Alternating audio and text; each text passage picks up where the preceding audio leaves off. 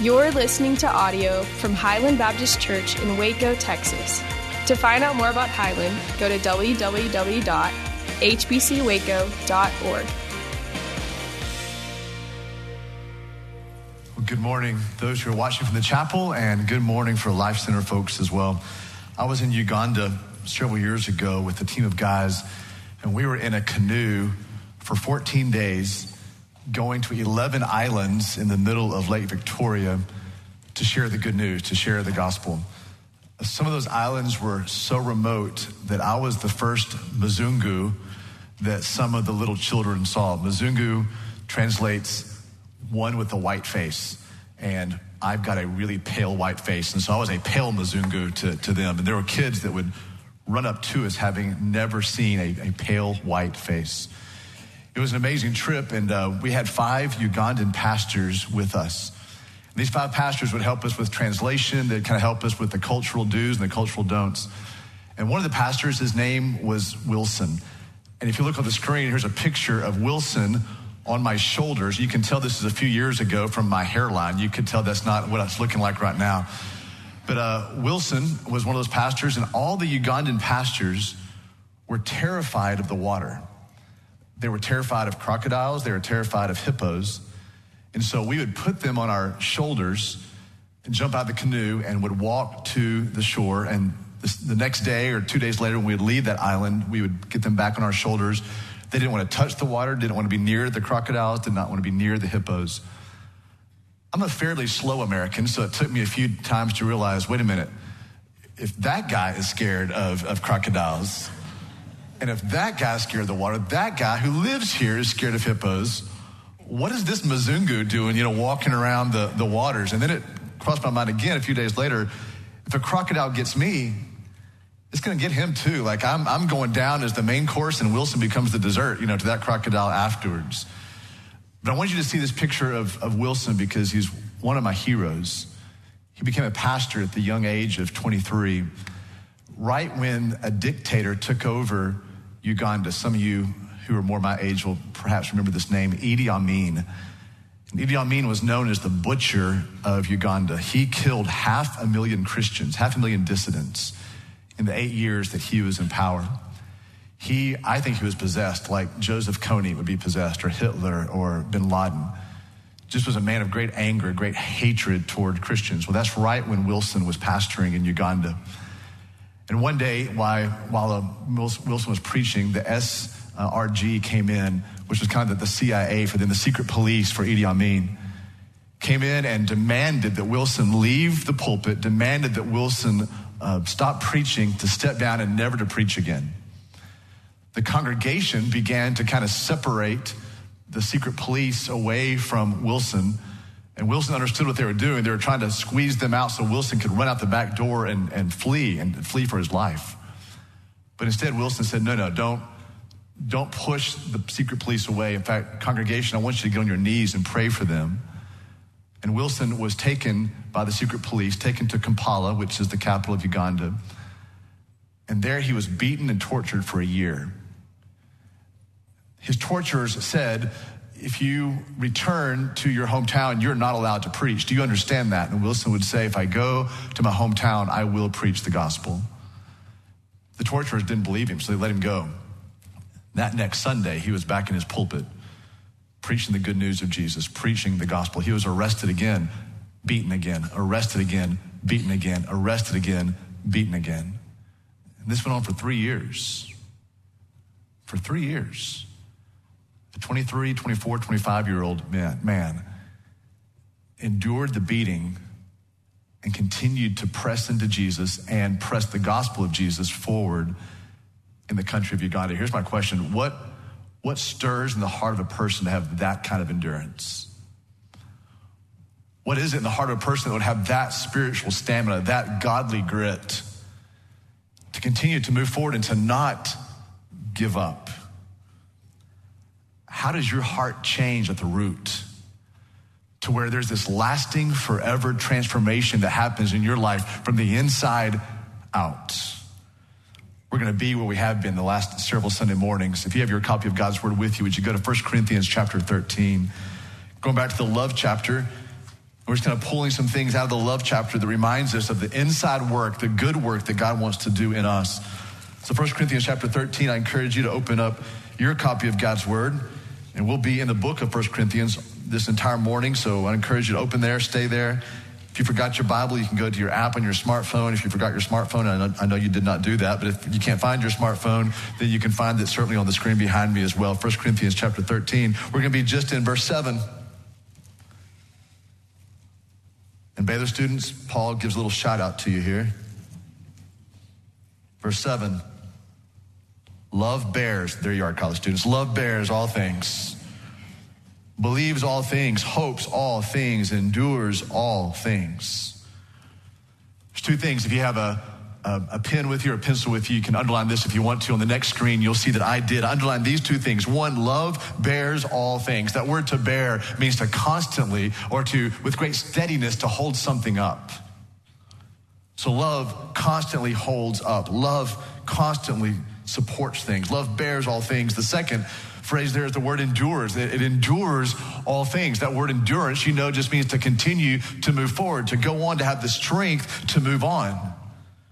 So this is what love does. Love constantly holds us up. Love, love bears all things. Love endures all things. And, and Highland, that's what I want to talk about today. The good inside work of God in our lives with the word endurance.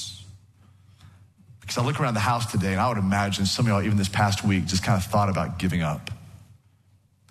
Giving up spiritually, giving up on God, giving up on yourself with a room this size, I am certain that there were some who thought about giving up. And if you did not think about giving up this past week, perhaps you've thought about giving up in years past, and maybe you'll think about giving up in the days ahead.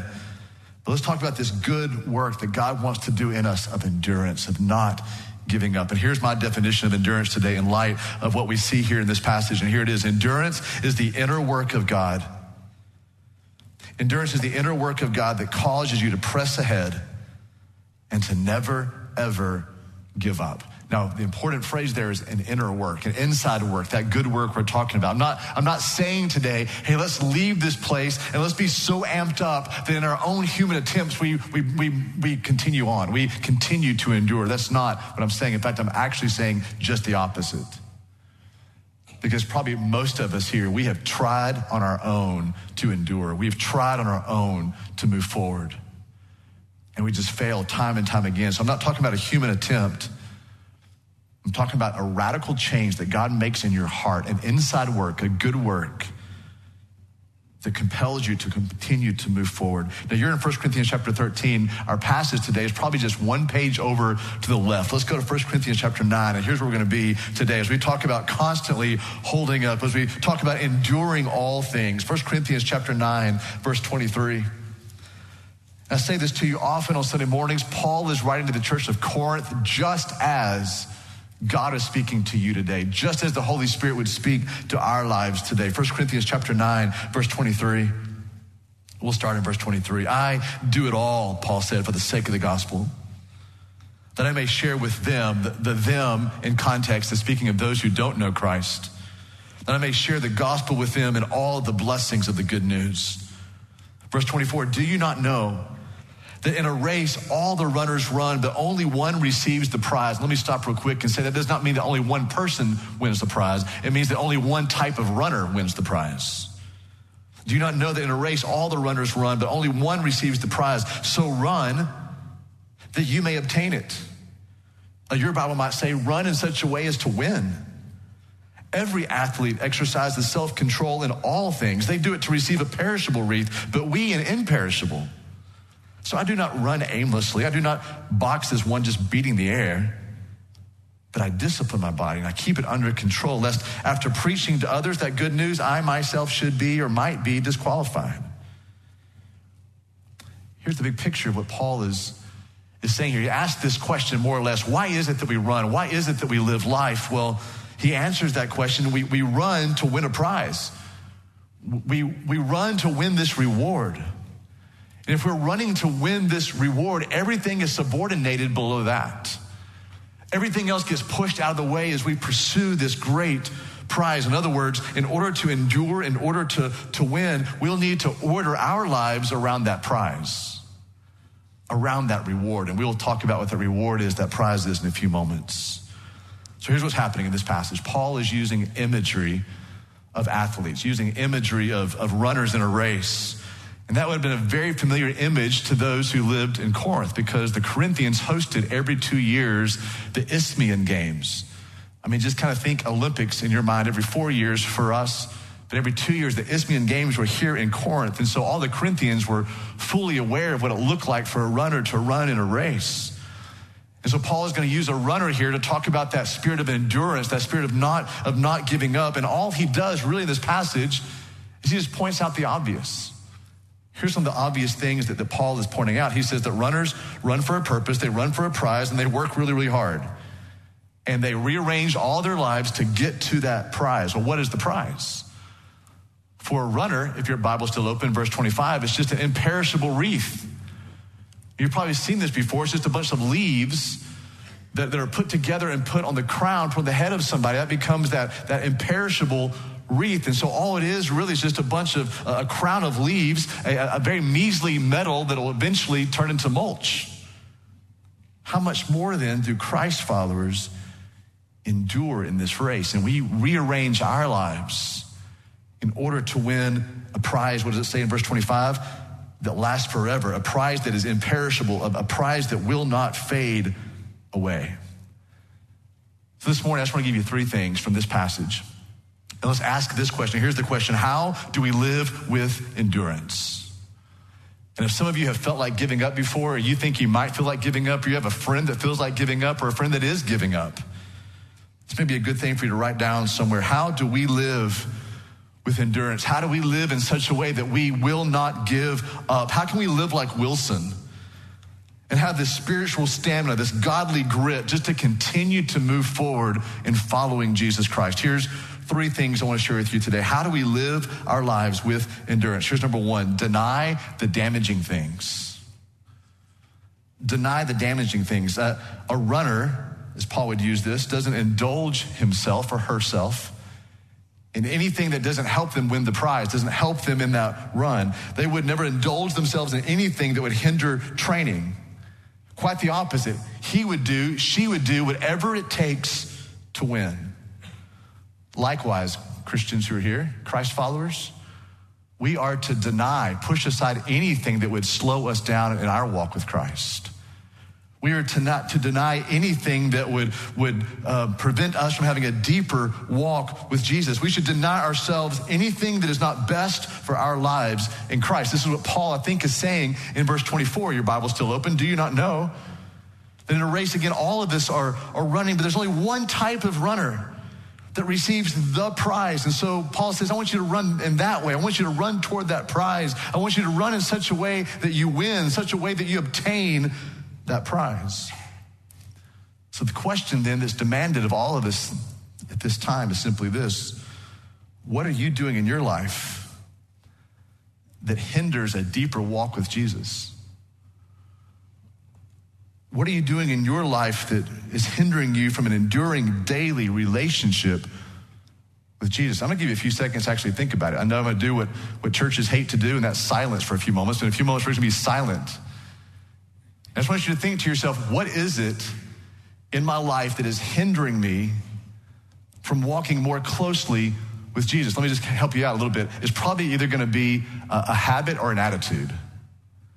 More than likely, it's going to be a habit like a, a, something you do, a, a, stronghold, an addiction, a behavior, an action, or it's going to be an attitude, like a, mindset, something that you think, a, belief system that you have that's counter to Scripture. So here, here comes your, your few seconds then. What is it that you're doing in your life? What is it in your life that hinders you from a deeper walk with Christ? And I'll be quiet.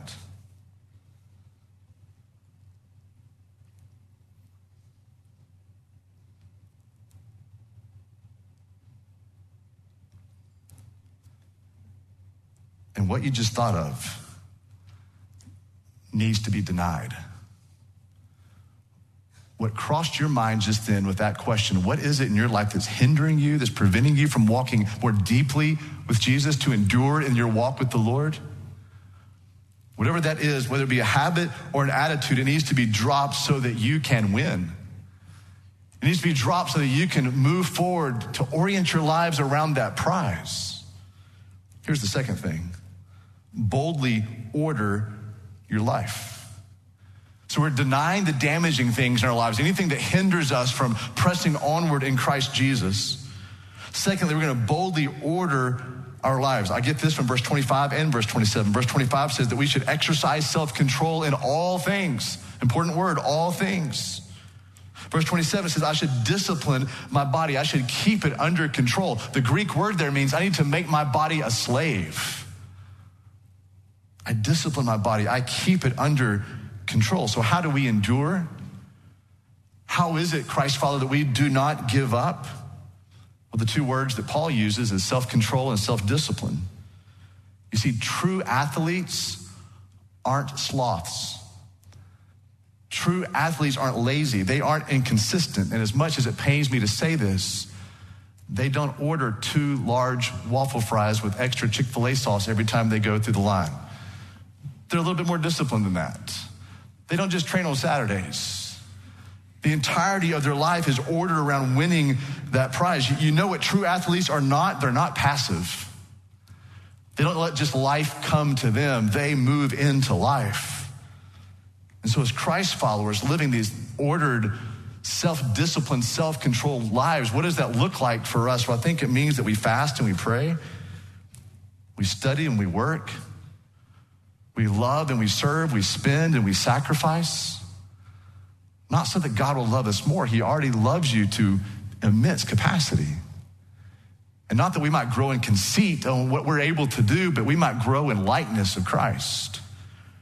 Here's my definition for you this morning of self control. Self control, then, is recognizing and choosing the important over the fleeting. Self control is, is recognizing what is truly important and recognizing what's just fleeting, and then choosing the important over the fleeting. It's choosing the God honoring over the self honoring. It's choosing the lasting over the temporal. The, the, bottom line, college students, especially let me say this to you a goal in your life is to do the important things more and more and the fleeting things less and less. That builds into us an order in our lives, a bold order that is moving us forward toward the prize, toward that reward. But here's the third thing how do we live with endurance? Let's see what Paul says here. How do we live with endurance? Number three, we live with an exact purpose, a precise purpose. Uh, uh, Paul says it here, like the athletes preparing for the Olympics, they don't, they don't just kind of think about training every now and then. They aren't reactive, they're, they're proactive. They, they train with a purpose. They live their lives with a purpose, which is why it says in verse 26, I hope your Bible is still open. Paul says, I don't run aimlessly. A step out of the analogy for half a second, what he is saying is, I don't live my life with zero purpose. Then he changes the sport metaphors. Now he moves from, from running to boxing, and I don't box as one just beating the air. Here's what Paul is saying He said, There's purpose in my life. There's a reason I'm living. I'm living with this exact purpose. Now, I won't make you do this this morning because it might be kind of awkward, especially if you don't know the people who are seated around you, but could you? Could you turn to someone around you and express to them in just a sentence or two what your purpose is in life? And would you be able to clearly define and articulate your purpose for living? Paul is saying here, if, if not, you're just you're just like boxing, beating the air. You're just kind of running without any aim. You're running without any target. You're running without any goal in life. If you were to turn and tell the person next to you the purpose of your life, could you? If you couldn't, I think maybe your Sunday afternoon needs to have a little time set aside to determine why you're alive, your purpose. Paul is saying here, I want you to live with an exact purpose. But don't miss this, in case I've confused anybody with this statement. It's not the race that's driving Paul, it's the reward. That, that reward is, is huge, that reward is high. So if you and I are to run this spiritual life, if you and I are to run this spiritual race with endurance, and we're not going to give up, here's what we'll win. We'll win the prize for the glory of God, aiming to hear one day the pleasure of God saying, well done. if you don't mind me changing this, good and faithful runner. Well done. That's the prize. The prize is the pleasure of God and seeing us live a life with purpose, denying the damaging things, ordering our lives around the reward, to move forward, to hear the voice of God saying, Well done. That's the reward. The reward is seeing Jesus face to face and hearing the voice of God saying, Well done. So, my question for you this morning, it's a heavy question. I'm sorry it's such an intense sermon today, but here's, here's the heavy question Will you rearrange the entirety of your life around that reward? Seeing Jesus face to face and hearing God say, Well done, good, faithful servant. So, I guess the question probably many of you have now or many of you will have in days ahead is okay, so preacher guy, what about those days I feel like giving up? What about those days that life just stinks? And, and nothing's going my, my way. My relationships are falling apart. My, my inside heart it just seems like it's falling apart. My days are difficult. I feel like giving up. What do I do on those days? Because some of you probably had those days in the last few days. Or some of you may have some of those days in the coming few days. Let me just tell you with a lot of transparency during the darkest moments of my life, when things kind of seemed hopeless to me, and I couldn't see any ray of light coming through at all. And I kind of wondered to myself, am I going to make it to tomorrow? Am I going to endure till the end of this week? Here's the one thought that sustained me whatever was true is true.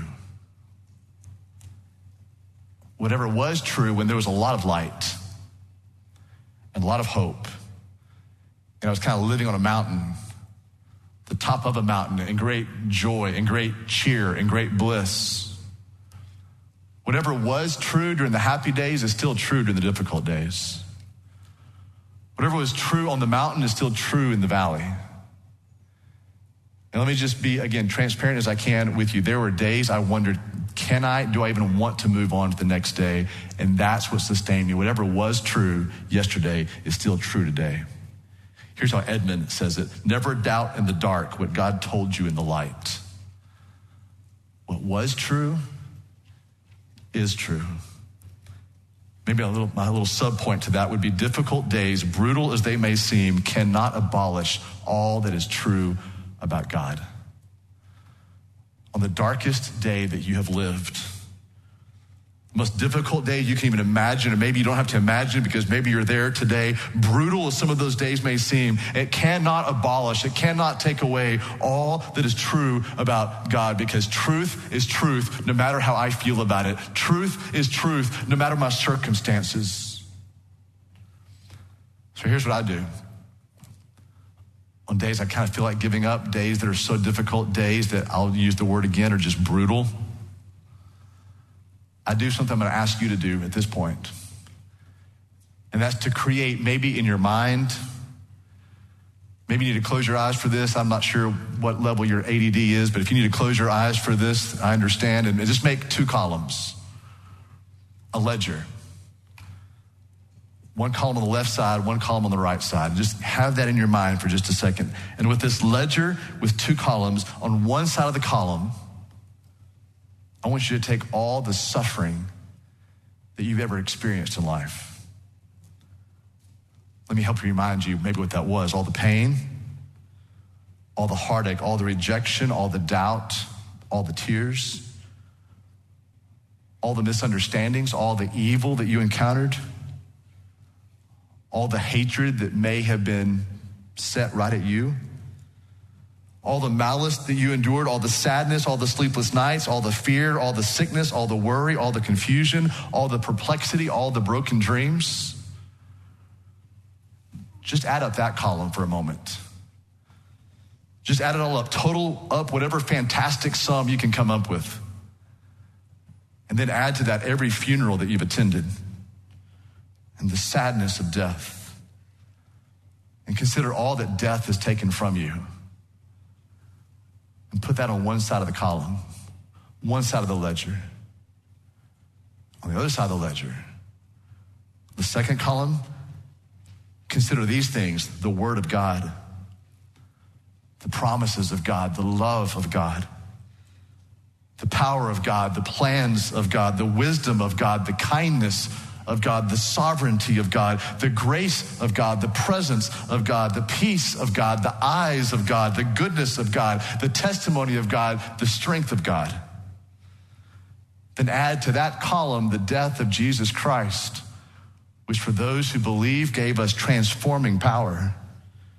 Then add to that the resurrection of Jesus, who came forth from the tomb undefeated, holding the keys of death and seen and proclaimed as the King of Kings and the Lord of Lords. And then add into that column the indwelling of the Holy Spirit, who is the down payment on all the promises of God and the guarantee of our salvation. Now put that entire sum on that side of the ledger. And you do the figuring. Which is greater? Your sorrows and your disappointments, or the vast, immeasurable promises of God, made to us in His Word, guaranteed to us by His Spirit, and then purchased for us by the death and the resurrection of Jesus Christ.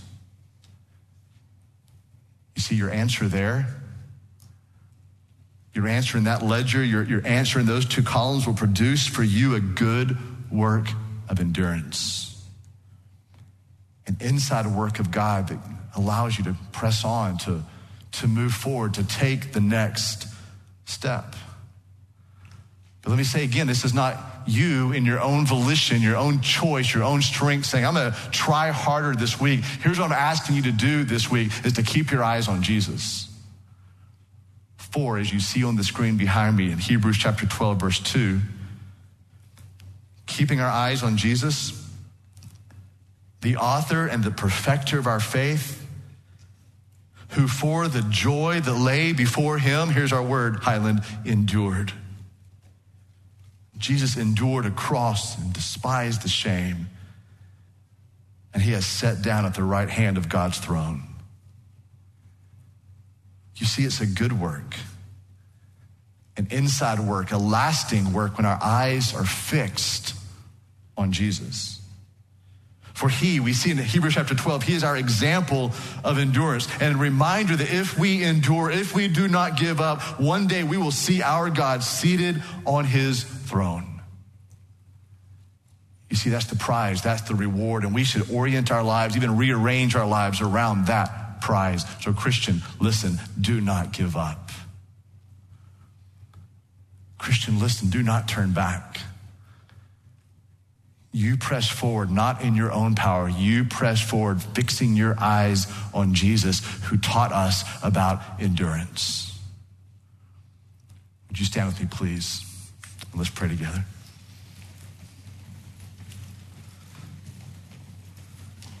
Father, we thank you for this time to be in your presence today. We want the prize. We want to be the type of runner that wins for the glory of God that we might see Christ face to face and hear the voice of God saying, Well done. You've been a good runner, a faithful runner. You did not give up. You did not turn back. You did not give in. Father, we want the spirit that kept driving Wilson back to the pulpit time and time again. That spiritual stamina that said, I will not give up. So, Father, we ask that you give us the grace to fix our eyes on you. In the name of Jesus, we pray. In the name of Jesus, we make this proclamation in song. Amen.